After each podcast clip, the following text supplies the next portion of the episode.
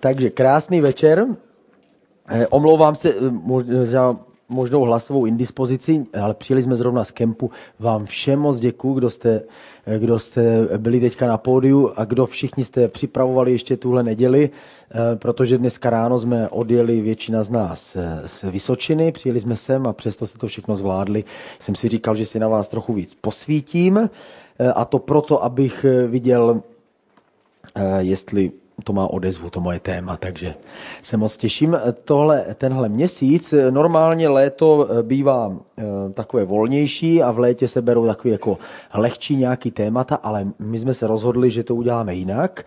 Eh, vždycky v létě jeden měsíc se snažím tam dát nějaké téma, které je více dohloubky, více vyučující, kde se můžeme víc zaměřit na věci, o kterých běžně na které samozřejmě my běžně narážíme a stojíme na nich, ale možná, že se oni na ně nezaměřujeme úplně přesně a přímo.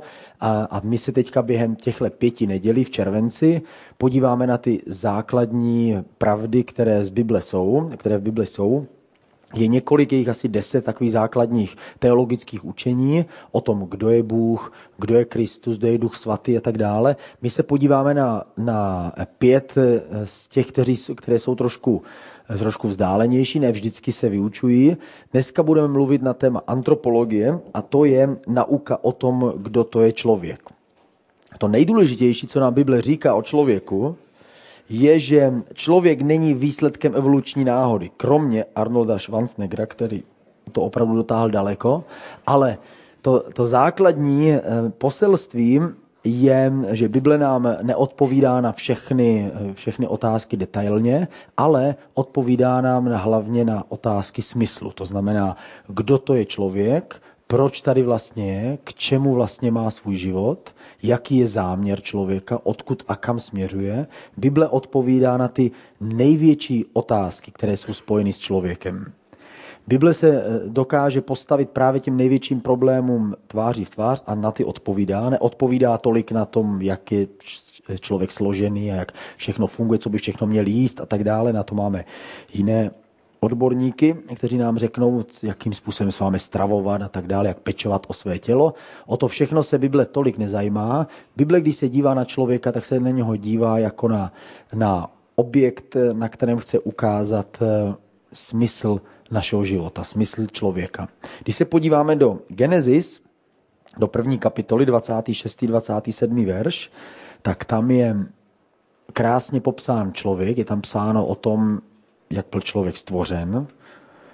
Bůh stvořil člověka. Ta první pravda, kterou, kterou si můžeme zapamatovat, je, že člověk se tady nestal jen tak. Člověk není nějaká upgradeovaná, upgradeovaný savec, i když má stejné tělo nebo podobně funkční tělo jako e, spousta zvířat, přesto to neznamená, že by byl zvíře. Člověk je něco víc. Do člověka Bůh vtiskl a vdechl svého vlastního ducha. To znamená, že člověk je schopen přemýšlet o věčnosti, je schopen s Bohem komunikovat, je schopen přemýšlet o smyslu života, je schopen se zaměřovat na, na otázky, které běžný pes moc zrovna neřeší. Když se podíváme na tenhle verš, tak vidíme, že základem všeho je Bůh. Já si vezmu na pomoc knihu, podle které dělám tyhle témata. Jsem tady měl syna a jak, jsem ho, jak na mě volal, tak jsem na to úplně zapomněl. Kniha, podle které já, já budu postupovat, se jmenuje Doktríny. Napsali Ulf Ekman, což je švédský pastor, a mně se na tom líbí, že se v těch jednotlivých doktrínách nebo v těch jednotlivých učeních opravdu drží Bible, vychází z toho, co říká Bible. Nejsou tam jenom akademické dohady, ale učí o tom, co Bible vyučuje a některé věci nechává otevřené, protože některé věci nám Bible úplně neuzavírá. Když se podíváme na člověka a na lidstvo, tak Bible nám ukazuje lidstvo ve čtyřech epochách. Je to na začátek, na začátku. Vy to vidíte tam vzadu, já vám to tady ještě samozřejmě ještě hezčím způsobem nakreslím. Tohle je Bůh. Nevím sice, proč se takhle kreslí. Vypadá jako ufon, ale e, nicméně tak nám to pomůže, protože jak jinak Boha nakreslit, to, to přesně nevíme. Na začátku člověk, na začátku byl Bůh a stvořil člověka. Člověk je stvoření. A s tímhle člověkem se Bůh setkával. Na začátku Bible v knize Genesis je napsáno, že Bůh sestupoval ráno k člověku a setkávali se spolu, když foukal ten ranní vánek a komunikovali spolu. I potom, co, co Adam zřešil, tak přichází Bůh a volá na něho. Adame, kde jsi? Adam se před ním schovává. To znamená, Bůh byl zvyklý se s člověkem výdat a byl zvyklý, eh, zvyklý s člověkem komunikovat. Člověk potom um, způsobil pád, to znamená, to, tomu Bible nazývá pádem, to znamená, že člověk se zřítil z jakési pozice směrem níž. Nezměnilo se úplně nic fyzicky, ale přesto se něco zásadního změnilo ve vztahu s Bohem. Člověk, eh, které, který mohl, měl volbu a mohl si vybrat, jestli bude Boha následovat a bude ho poslouchat nebo ne, se rozhodl, že ho nebude poslouchat a nebude následovat. Došlo k tomu, čemu se říká pád, a člověk se zřítil do temnosti své vlastní samoty. To znamená, člověk, když bychom ho v tuhle chvíli odřízli a on umírá, tak zůstává sám bez Boha. Existence, věčná existence člověka, což člověk je, člověk je věčná bytost, eh, Bible nazývá, že to je hrůza a trápení a skřípění zubů, a utrpení, že člověk navěky zůstává sám. Je odtržený od Boha, který je jeho otec, který je jeho dárce, který je jeho plnost. Teprve ve spojení s Bohem člověk nachází plnost. Takže člověk se zřítil, to je ta, to je ta druhá, druhá etapa po pádu. Tady dneska se nachází lidstvo, padá dolů, potom přichází Ježíš, a jeho most už není šipka, ale je to kříž a člověka vykupuje. Člověk je vykoupený a dostává se, aspoň duchovně, se dostává na úroveň Adama. No, tak eh, tady kdyby měl hlavu, tak by byl na úrovni Adama. Takže dostává se na, na stejnou úroveň, on je duchovně vykoupený, proto je Ježíš nazvaný druhým Adamem, a když jsme, když jsme vykoupeni, přijímáme to, co Ježíš za nás udělal, tak pak se dostáváme do možnosti mít znovu vztah s Bohem. Ale je tady ještě čtvrtá etapa, která je teprve před námi. Tohle je ta dnešní etapa, ve které jsme dneska. Někteří jsou tady a někteří jsou tady. Ale čeká nás ještě něco krásnějšího a to je, v Biblii to nazváno po oslavení. Potom my nevíme přesně, jak to slovo jinak vysvětlit, ale je to popsáno v Bibli, že až bude člověk oslaven, nebo až bude pohlcený boží slávou, až znova bude splyne s Bohem, tak je tam psáno, že se tehdy ho uvidíme tváří v tvář a budeme Boha výdat jako kdybychom si byli rovni.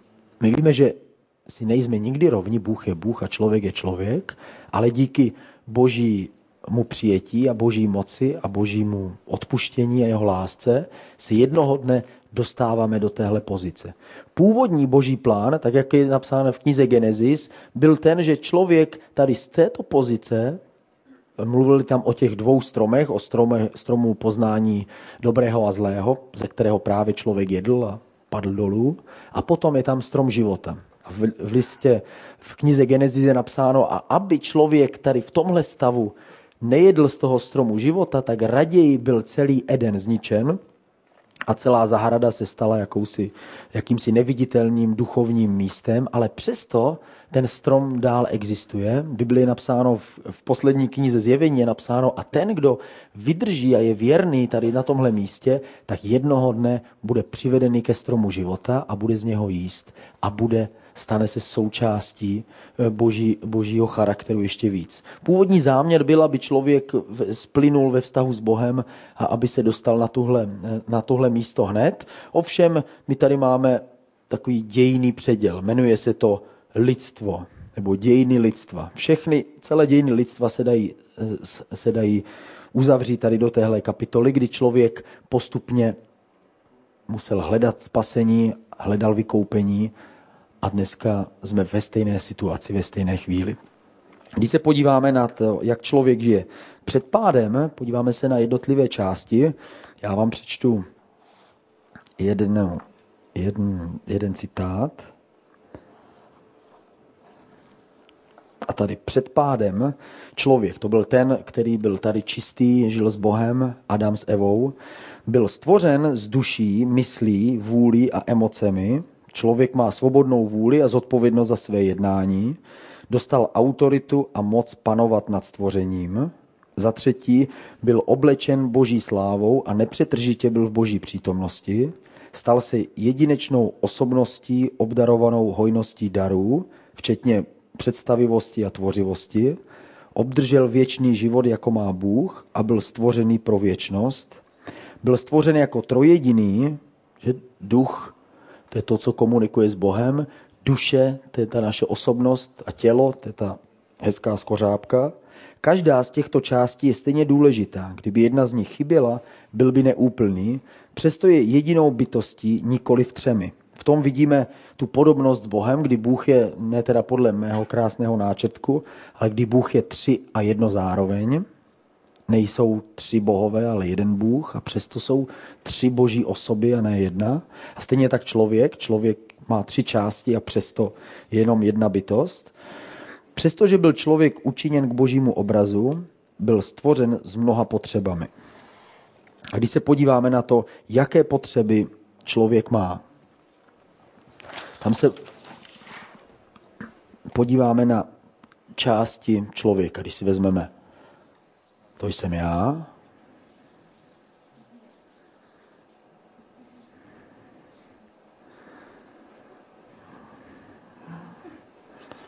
Dívám se teďka, kdo spí a kdo ne. No, ale tak směju se naštěstí. Mám triko námořnické.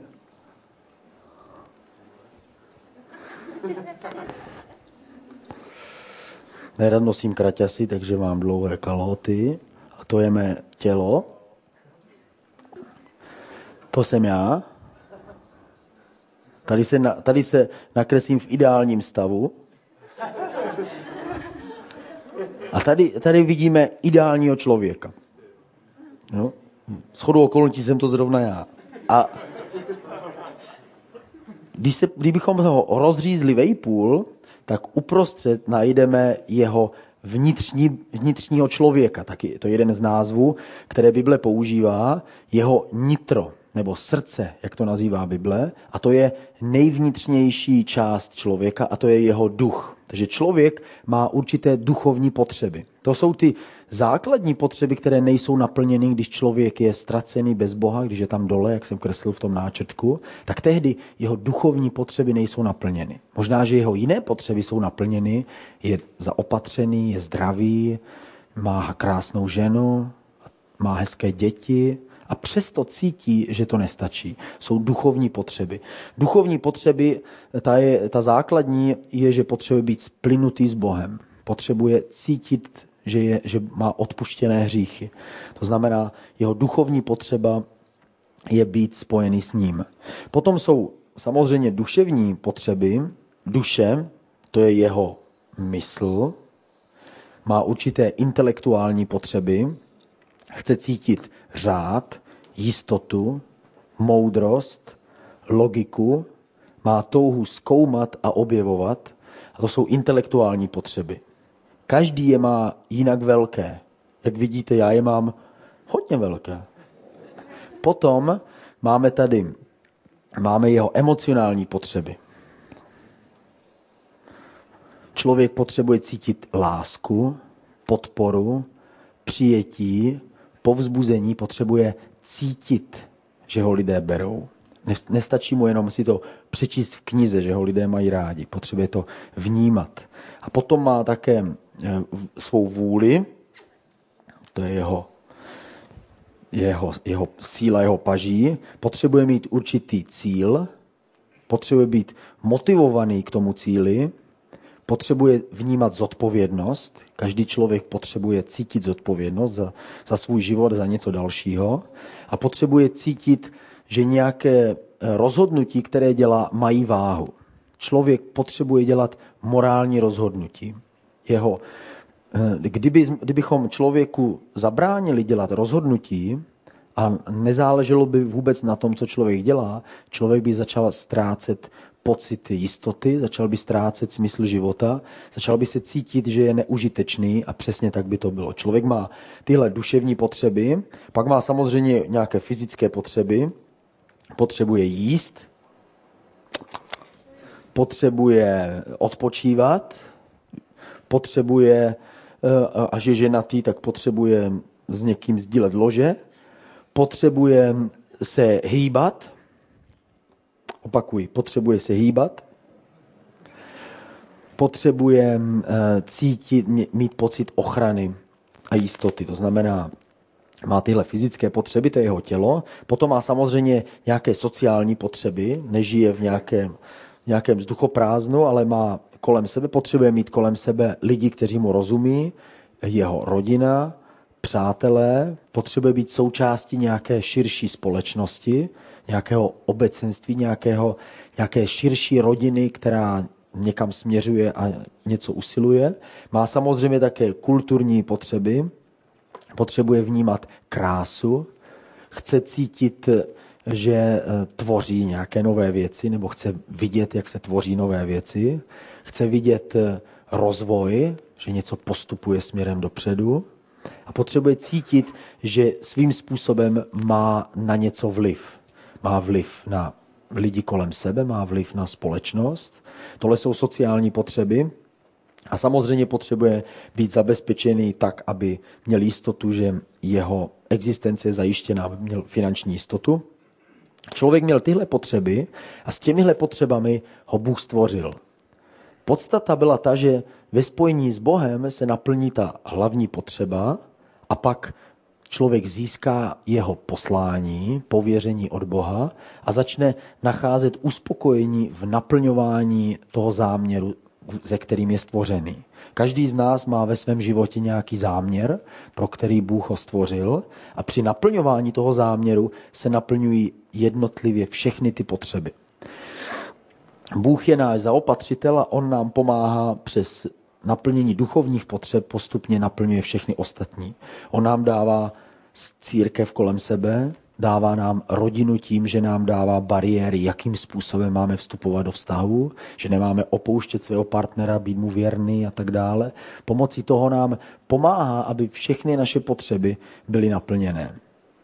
Člověk byl stvořen k několika věcem. Byl stvořen proto, aby oslavoval Boha, za druhé proto, aby si užíval společenství s ním, to znamená, aby byl rád ve spojení s Bohem.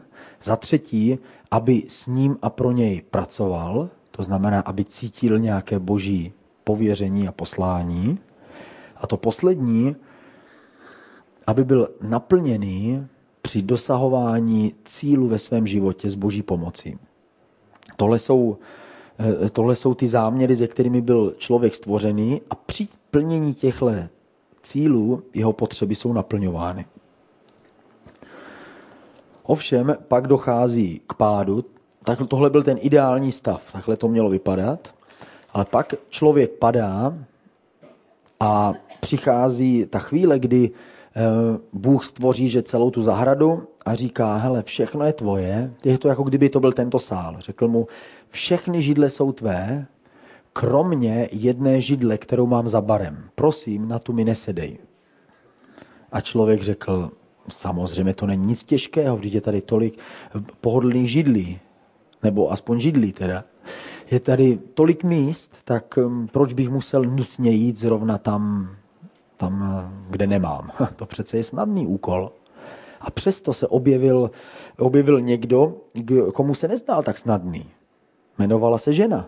A ta, ta slyšela syčení nějakého hada, který říkal, o, ve skutečnosti je to tak, že jediná dobrá židle je ta za barem.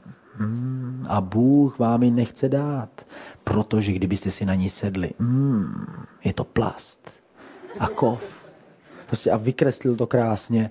A ve skutečnosti je to tak, že až si na ní sednete, tak budete jako Bůh. A žena řekla, hmm, tak jako je tady spousta židlí nebo spousta stromů v, tom, v, té, v té zahradě, ale přece jenom, proč vlastně nám Bůh zakázal jako sednout si na tu nejlepší židli? Což vůbec nemusela být nejlepší, ale najednou v jejich očích už to byla ta nejlepší, takže nakonec šla a sedla si tam. A její manžel si tam sedl s ní. Bible o tom mluví velice jasně. A tahle hierarchie v manželství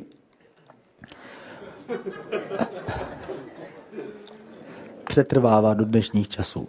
Tehdy ona, ona se rozhodla, sedla si na židli a manžel si tam přisedl, jedl z toho stromu taky a když se objevil Bůh, řekl, kde sedíte? Proč nesedíte tady? Oni řekli, hmm, my jsme si mysleli, že to dopadne dobře a že budeme lepší než ty. Ale to bylo všechno. Tehdy stačilo říct, bože, my jsme to pokazili, odpust nám to. A Bůh na to čekal. Ptal se, Adame, kde jsi?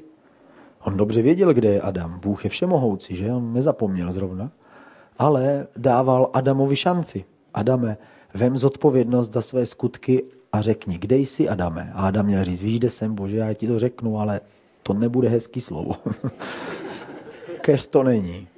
Ještě dál. Adam řekl, eh, bože, já jsem sice tady, ale ve skutečnosti já za to nemůžu, může za to moje žena.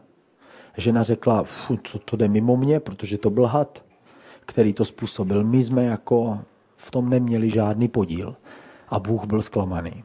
Místo toho, aby uznali svoji chybu a vzali zodpovědnost v tom vztahu s ním, tak oni se schovali jeden za druhého. Takže Bůh řekl, dobře, tak on řekl, víte, co jsem vám řekl? Jestliže budete jíst toho stromu, tak zemřete. A člověk umírá. Člověk umřel ne fyzicky v ten okamžik, ale člověk zemřel duchovně. Existuje několik, několik smrtí, o kterých mluví Bible. Bible mluví o Eh, fyzické smrti. Smrt vlastně znamená, že člověk je oddělený od něčeho. Fyzická smrt, vidíte, to je upgradeovaný člověk, už je, už je najezený. Smrt znamená, že ten člověk je oddělený od svého fyzického těla. Takže on dál existuje jakýmsi způsobem, ale fyzický svět, který se nachází tady, to, to, to je strom, jo, dům, tak najednou smrt přichází jako předěl, za který se nikdo nemůže dostat. Člověk existuje dál, ale je, fyzi- je oddělený od fyzického těla a je oddělený od fyzického světa. Dostává se do jakéhosi jiného nefyzického světa. O další smrti ehm, je psáno právě v Genesis. Tam byl Adam, a když mu Bůh řekl, že když bude jíst toho stromu, že zemře, tak Adam skutečně zemřel, zemřel duchovně a byl oddělený od Boha. Znova jako použiju ten trouhelníček. Najednou člověk ztratil možnost komunikovat s ním. Duchovně zemřel. V něm něco, co bylo bílé, se stalo černým. Člověk pořád žil, má svůj fyzický svět, má svoje počítače, pyramidy, všechno to, co dokáže, dokáže válčit a zabíjet ostatní, prostě spoustu skvělých věcí, ale přesto člověk nastává oddělení od něj, od Boha. Člověk je oddělený. A pak víme, že dostane, ještě Bible mluví o věčné smrti, a věčná smrt je něco, o čem Bible mluví velice krátce, ale varuje nás, že to je něco nepředstavitelného. Člověk který je oddělený od fyzického světa, umírá věčnou smrtí, věčným oddělením od Boha. To znamená, tyhle dvě smrti se spojí dohromady na věky věku. Bible píše, že to je takové, jako kdyby člověk byl v ohni jednu chví, jeden čas. Je to jako kdyby byl na místě, kdyby byl neustále trápený nějakými věcmi.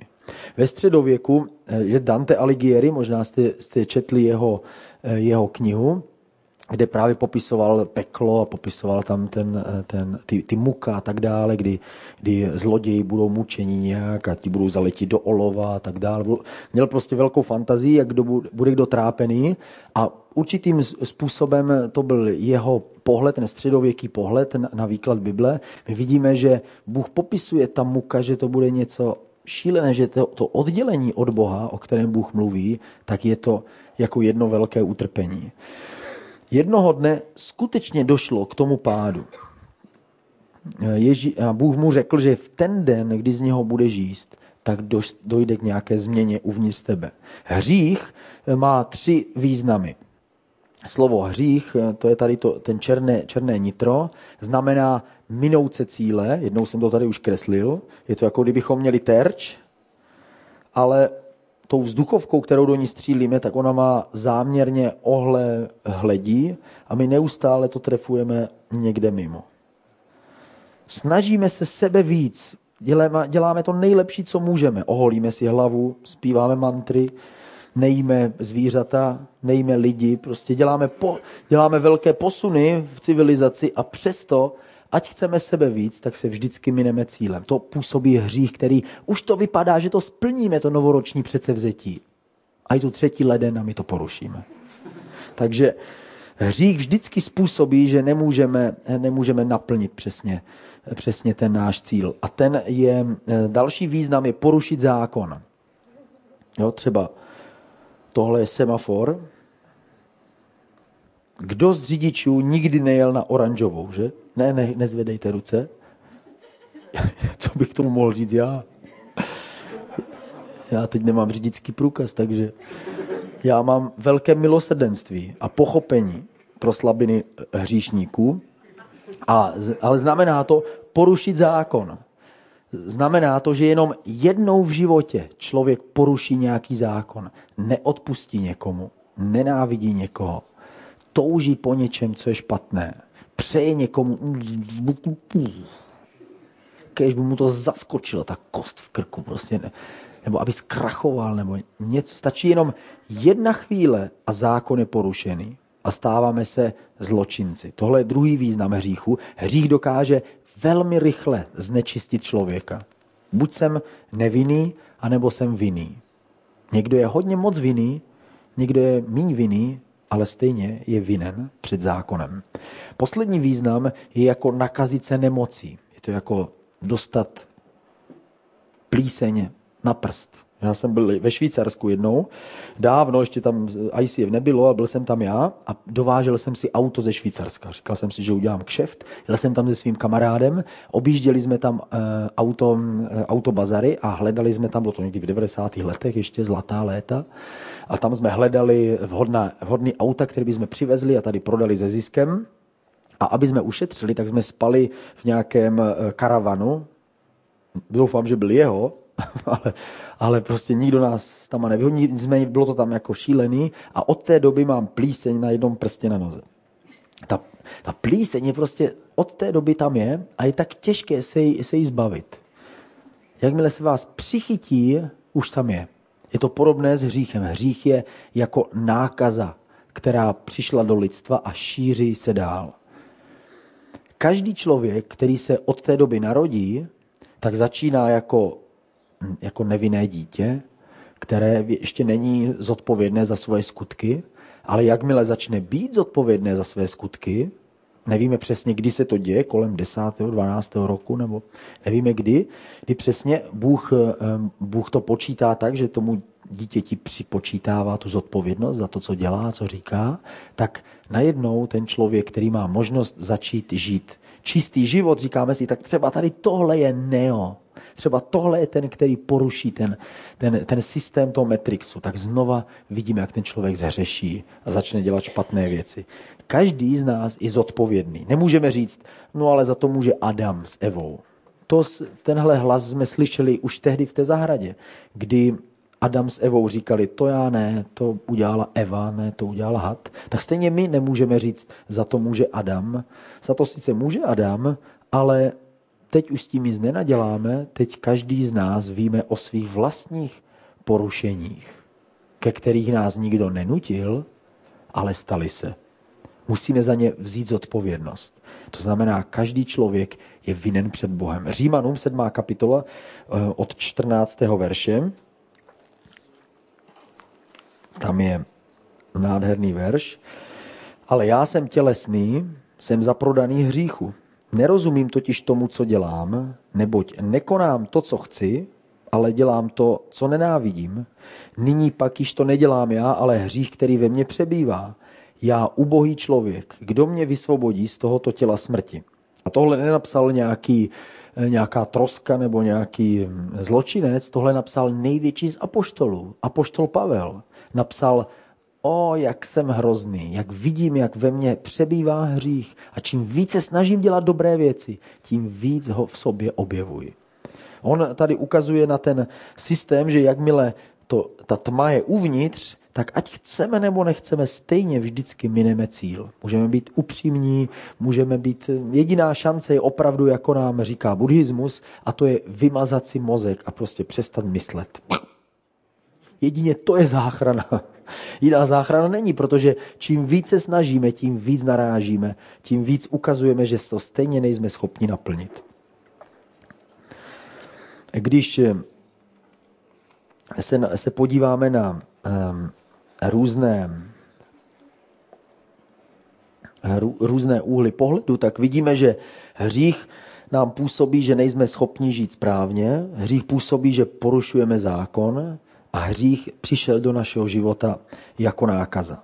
Člověk pořád je schopen dělat spoustu nádherných věcí. Je schopen postavit Taj Mahal, je schopen napsat krásné milostné básně, je schopen milovat a obětovat, ale přesto, přesto všechno je schopen používat svůj intelekt a sestavit internet, prostě zázrak největší.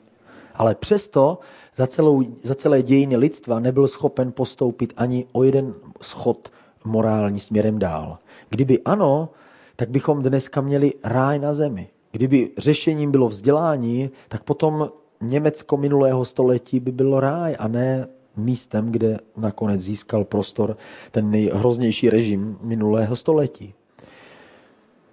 Všechny tyhle věci jako intelekt a vzdělání má jenom svoje omezení. Člověk není schopen udělat žádný morální pokrok bez Boha.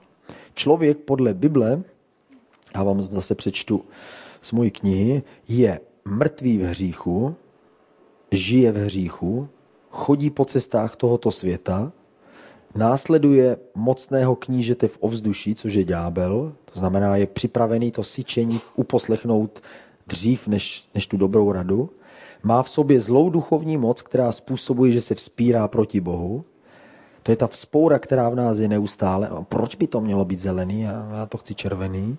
Naplňuje žádosti těla a své mysli a ve své přirozenosti je padlý a je dítětem hněvu. Bible jde hodně daleko s tím hodnocením toho padlého člověka. Říká, ten člověk je prostě naprosto ztracený. Možná ne ve své intelektuální síle, ale určitě ve své morální síle. Není žádná naděje, aby se obnovil sám. Může možná si se snažit a vytvořit ještě něco, nějaký další systém, může vytvořit techniku, ale co se týče morálky, přesto i ten největší vynálezce nakonec někdy podvede svoji ženu a tak dál. Poruší nějaké pravidlo. Jediná šance je vykoupení. Jediná šance je, že Bůh zvenčí člověku pomůže. Člověk je ztracený sám o sobě a proto přichází Bůh. Když se na to podíváme, to je ten třetí bod a to je po vykoupení, tak tehdy je to Kristus, který přichází, já se tam vrátím zpátky, tady přichází Kristus bez toho, abychom si to my zasloužili a každý, kdo v něho uvěří, může postoupit ve svém, ve svém životě o krok výš. Ne ve svém intelektu, i když Bůh nám pomáhá, ani ne ve své kráse, i když už na to máme jiný názor, ale pomůže nám ve svém nitru. Najednou chceme dělat dobré věci. Udělá člověk obrovský posun a změnu ve, svém, ve svých prioritách. Najednou už není ochoten prodat všechno jenom proto, aby získal to, co si přeje. Najednou není ochoten poslat ženu na potrat jenom proto, aby bylo víc peněz v rodině. Najednou člověk není ochoten udělat cokoliv, protože je, je v něm něco nového. Začíná to novým narozením. Ježíš, když za ním přišli, eh, když za ním přišel největší eh, vzdělanec tehdejšího Izraele, tak se zeptal, co máme dělat a Ježíš mu řekl, hele, řeknu ti to tak, aby tomu i všichni tupci, kteří budou žít v dalších staletí, rozuměli. Takže díky Bohu s ním nemluvil akademickým jazykem, ale mluvil s ním takovým jazykem, že i my mu můžeme rozumět. A Ježíš mu řekl, musíš se znovu narodit. A on řekl, myslel jsem si, že budeš citovat nějakého řeckého filozofa. A Ježíš řekl, ty jsem četl samozřejmě, ale já ti říkám, že se musí znovu narodit. On řekl, no tak mám snad jako jít k té bábi, co je moje máma, a nějak to zařídit, nebo to si děláš legraci. Ježíš řekl, ne, ne, ty mluvíš o těle, ale já mluvím o duchu. Musí se uvnitř tebe narodit. Musí se znovu narodit. On řekl, ale jak se to děje? A Ježíš mu řekl, to ty nevíš? To je ten největší zázrak, který se děje.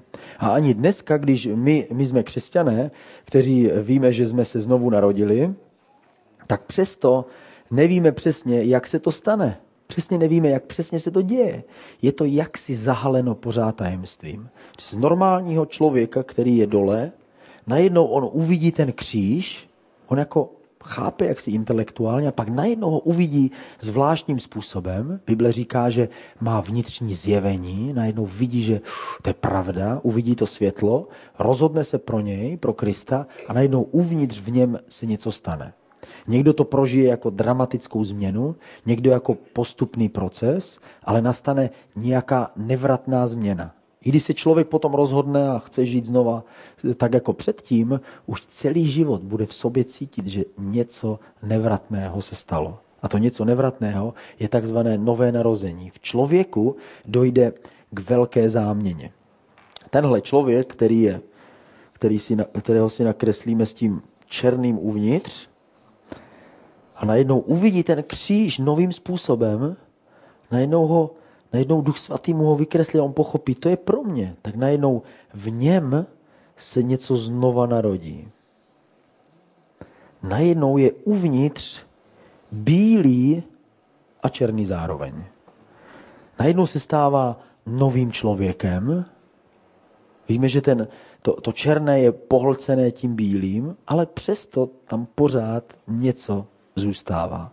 Bible to nazývá tím, že má několik krásných, mám tady spoustu veršů, co se vlastně stává, že přichází ze smrti do života, z prokletí do požehnání, z hříchu do odpuštění, z porážky do vítězství, z nepřátelství vůči Bohu do přátelství a pokoje. Ze stavu, kdy byl ďáblovým dítětem, do stavu, kdy je božím dítětem. Přichází ze své staré přirozenosti do nového stvoření, ze záhuby do milosti, z nespravedlnosti eh, a odsouzení do spravedlnosti a sproštění viny, ze spoutanosti a otroctví do svobody, ze vzpoury do poslušnosti, z bludných cest přichází domů, ze sebespravedlnosti do boží spravedlnosti. Je to jako kdyby Bůh byl neustále tady, ale najednou, když uvidí kříž, tak najednou se pro něho stává reálným. Není to jenom prázdný pojem, ale stává se to opravdovým deštníkem, který má přímo nad hlavou. Ten deštník ho chrání, když, když pálí slunce, ten deštník ho chrání, když přichází bouře, najednou, najednou stojí úplně na jiném místě. I když vypadá, že je pořád stejný, pořád se usmívá stejným způsobem, stejným šklebem, ale najednou se stalo něco nového. Tohle prožije každý, který se rozhodne pro Ježíše. V druhém korinským je napsáno, že všechno staré pominulo a všechno je učiněné nové. Ve skutečnosti z tohle stejného materiálu, ze kterého je stvořené ten, tento nové nitro toho člověka, který přijme Kristus, kdybychom ho zkoumali, ten, tu podstatu, tak bychom s překvapením zjistili, že Ježíš je z toho materiálu celý to je Ježíš, poznáváte ho určitě. Hm? Má fousy, jo.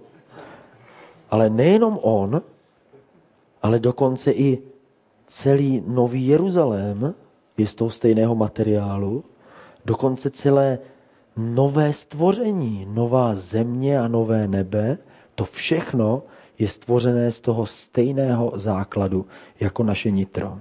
Proto je napsáno, že my jsme tím prvním začátkem toho nového stvoření.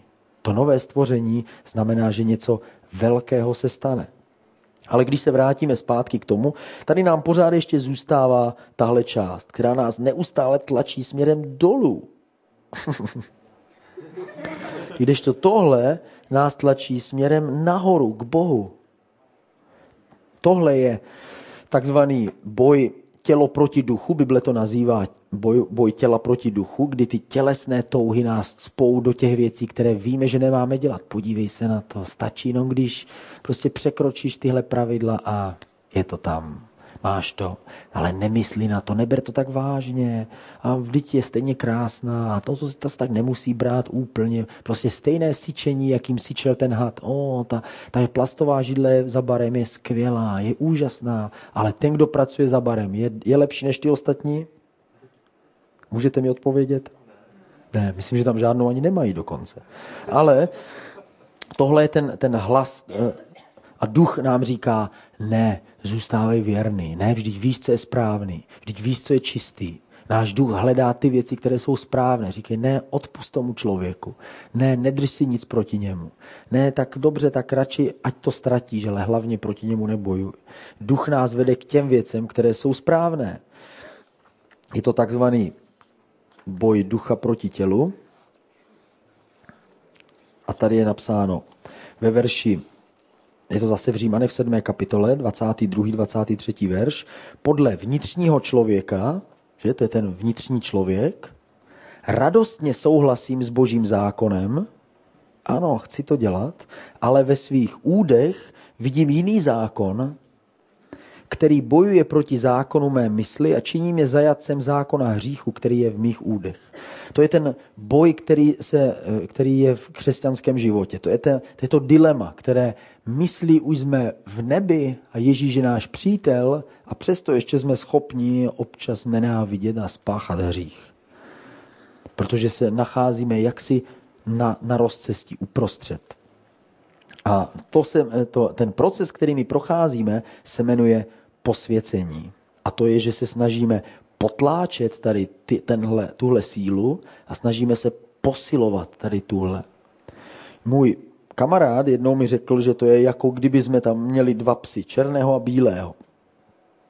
Tohle je ten sympatický bílý. Ten nás chrání před vším nebezpečím.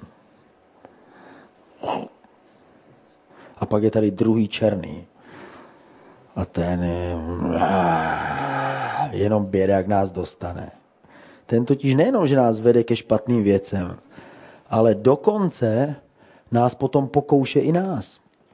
Eh, říká se, že čím více posiluji toho černého psa, dělám ty špatné rozhodnutí a špatné kroky, tím on je silnější a naopak. Čím víc tohle bílého bojového psa, tak ten nás bude chránit před všemi nástrahami tohle světa. Když se podíváme na různé fáze lidství, které si z toho můžeme odvodit, tak tam vidíme takový jednoduchý nákres. Už, už budeme končit. Ty už jsi skončil, myslím. A ten první, první typ člověka, to je ten, který je, Bible říká, že to je ten tělesný člověk.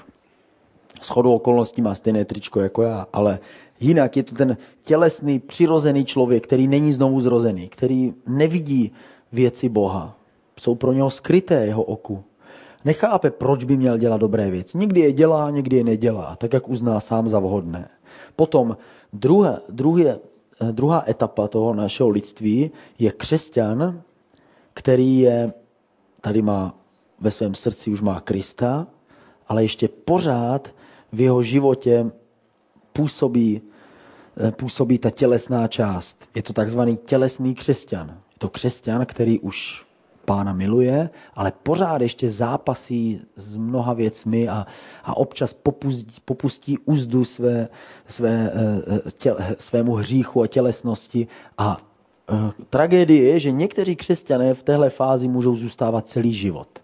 Prostě jde občas jenom na kázání. Když je blbý, tak no, když mu to příliš moc ho to konfrontuje, tak to už je příliš. A když někdo mluví o pusto, o modlitbě, no, radši nepřijde zase dva měsíce a tak dále aby, aby si chránil prostě svoje bahínko, které mu dává určité potěšení. Tohle je takzvaný tělesný křesťan. Bible říká, že, že jsou to uh, tělesní křesťané, které jsou jako, jako malé děti, křesťané děti, kteří už znají Ježíše, Ježíš jim asi odpustí, jo, on je asi vezme k sobě, ale moc zrovna s nimi nebude mluvit hezky. A tady vidíme ten třetí typ, a to je křesťan, který pořád tam má ty, ty slipy, ale Kristus je větší v jeho životě. Je to křesťan, který už se naučil nést kříž. To znamená, tam, kde, tam, kde ta moje vůle směřuje, mm, tak tam já vidím tu Kristovu vůli. A ten bod toho zlomu se jmenuje kříž. A tenhle křesťan se už naučil nést svůj kříž na zádech a čím víc neseme svůj kříž, tím víc posilujeme, eh, posilujeme ten náš vnitřní život. A najednou jsem ten duchovní člověk. Už vím, že, že nezáleží jaký je to křesťan, z jaké církve, že záleží na tom, jestli miluje Krista, jestli mu dává svůj život, jestli mu slouží, jestli je věrný. Zeptáš se, co děláš pro Krista? A on řekne, už 15 let dělám to a to, už pět let dělám to a to, už pět měsíců dělám to a to. A ty víš, tenhle člověk něco má v sobě. Tohle je vnitřní kvalita, která nelze přehlédnout. Když se zeptáte tohle člověka, tak ten řekne, No já si myslím, že to zase tak se nemusí jako přehánět. A to, co bych, já mám ještě svoje vlastní věci, které musím si vyřídit. Když přicházíme do té poslední čtvrté etapy, kterou skončím, a ta je oslavení v nebi, to je to poslední, to je ten náš boj. My se, my se stáváme křesťany, jsme tím novým stvořením a směřujeme směrem nahoru, ale teprve smrt nás může oddělit od našeho fyzického těla ve kterém nepřebývá nic dobrého a dostáváme se směrem do nebe. Je to postupné. Nejprve se znovu narodíme, pak procházíme těmi zkouškami a procházíme tím, eh, Bible to nazývá posvěcení, že my jakoby posvěcujeme svoji duši, učíme se přemýšlet správně, chtít správné věci, nepodléhat všem emocím a pocitům. já se teďka necítím být křesťan zrovna ale svoje emoce dávat do poddanost tomu, co si myslíme, že je správné. A to, to je ta druhá fáze a ta poslední třetí fáze je oslavení. To znamená, že my umíráme, když umírá člověk, který miluje Krista a který uvnitř má nové stvoření, tak Bible říká, že to, co ho čeká, neviděl žádné oko a neslyšelo žádné ucho. Dokonce ani apoštol Pavel. Apoštol Pavel řekl, já jsem byl vytržený jednou na to místo, které čeká na všechny, ale bylo mi zakázáno, abych o tom promluvil. Možná, že ani nenacházel slova. Když vidíme popis, eh, popis nebe v knize Zjevení, tak to působí prostě nedokonale, nejasně. Vidíme, tam se píše o zlatých ulicích. Říkáme si tak, že by to byl kapitalismus, nebo Prostě dokáže, my to svoji, svoji přirozenou lidskou myslí se snažíme rozpoznat, co všechno na nás čeká. Jednou Ježíš řekl těm, kteří mu říkali, eh, tak co Ježíši, tak čí bude ta manželka, když eh, tenhle byl její manžel zemřel, pak si ji vzal tenhle, pak tenhle, pak tenhle, všichni zemřeli a teďka zemřou a všichni se oni budou hádat. Jak to bude Ježíši? Ježíš jim řekl, vy jste prostě, vy jste akademici, že jo? Jim řekl. Oni řekli, ano, hm, tak vy nechápete, o co jde, protože tam už budeme všichni jako jedna velká rodina. Tady zažijeme aspoň s někým intimní spojení a blízkost. Aspoň s pár bytostma, se svojí ženou, se svým nejbližším přítelem, ale tam už budeme všichni v tom dokonalém. Děkuji moc. Tam už budeme všichni spojení a budeme zahrnuti do toho krásného vztahu. A oni řekli, aha, takhle jsme se na to nikdy nedívali. Tak to všechno nás čeká v tom oslaveném stavu. Bible říká, že v tom novém Jeruzalémě, v tom novém božím světě, v té novém boží zemi, které na nás čeká, o kterém budeme mluvit za čtyři neděle, tak tam se člověk nachází jako ten, který prošel zkouškou, byl na stejné místě jako Adam, a rozhodl se, že z toho stromu jíst nebude. A protože se rozhodl správně, tak Bůh k němu přichází, zjevuje se mu takový, jaký je a vede ho ke stromu života. A když člověk bude jíst ze stromu života, tak bude žít boží způsob života na věky věků. My nevíme přesně, co to je boží způsob života, ale co víme jistě je, že na tyhle věci my zapomeneme a vstoupíme do toho plného, bohatého a barevného světa, barevného života, který nás čeká. Na věky. To je ten nový život, který je před námi. Takže my jdeme směrem dolů a pak nás Bůh vrací směrem nahoru. Tohle je osud každého, eh, tohle je osud člověka, který se rozhodne přijmout Ježíše, přijmout Krista, vzít ho do svého srdce, musí bojovat ten dobrý boj, aby vystoupal až nahoru a boží mocí je přijatý do jeho království. Takže pojďme se modlit. Bože, děkujeme ti za všechny tyhle pravdy a že to je jenom nic malá ukázka toho, co ty pro nás máš. Děkujeme ti za tvoji moudrost, děkujeme ti za tvoji velikost a prosíme tě za ty, který máme rádi, na kterých nám záleží, prosíme tě, abys jim pomohl najít eh, vztah s tebou a pomohl s jim vstoupit do toho správného zorného úhlu, ve kterém uvidí kříž novým způsobem. Ježíši, modlíme se, aby tvoje láska nás naplnila prosíme tě. Ve tvé jménu Ježíši. Amen.